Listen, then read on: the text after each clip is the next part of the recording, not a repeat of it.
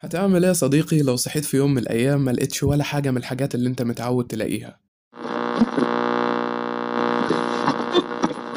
خلك معايا أجمل حكاية في العمر. بقول لك إيه حضر قهوتك وتعالى عندي ليك موضوع مهم.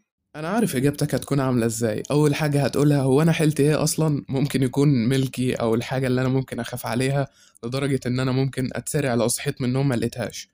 هقول لك تعالى بس أحكي لك حكاية صغيرة. تخيل كده صحيت ما لقيتش موبايلك اللي أنت أول حاجة بتمسكه وبتعمل عليه سكرول ما لقيتش مكتبك الظريف ما لقيتش هدومك الحلوة ما لقيتش برفاناتك ما لقيتش أي حاجة من الحاجات اللي أنت بتحبها.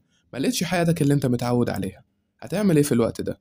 في الوقت ده هتقعد مع نفسك كده وهتفكر كتير. هتقول أنا عملت إيه عشان ربنا يسحب مني كل الحاجات دي؟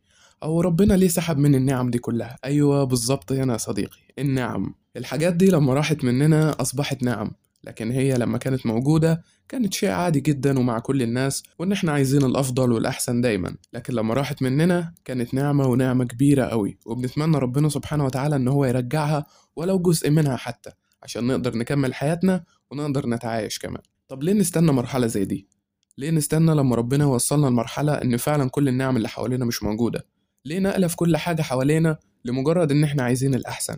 إحنا ممكن نتمنى الأحسن بس برضه في نفس الوقت نكون راضيين وعندنا قناعة تامة باللي في إيدينا دلوقتي وعندنا رضا تام بيه وعلى يقين إن ربنا بيقدم دايما الخير وإن ربنا أعظم مدبر للأمور وعمره ما هيخذلني أبدا وأي خير ربنا مأخره عني أو أي حاجة أنا بتمناها فهي لسه ما جاش وقتها وهي مش خير ليا أصلا في الوقت الحالي والوقت اللي ربنا هيختاره ساعتها هتكون خير بجد وبس كده.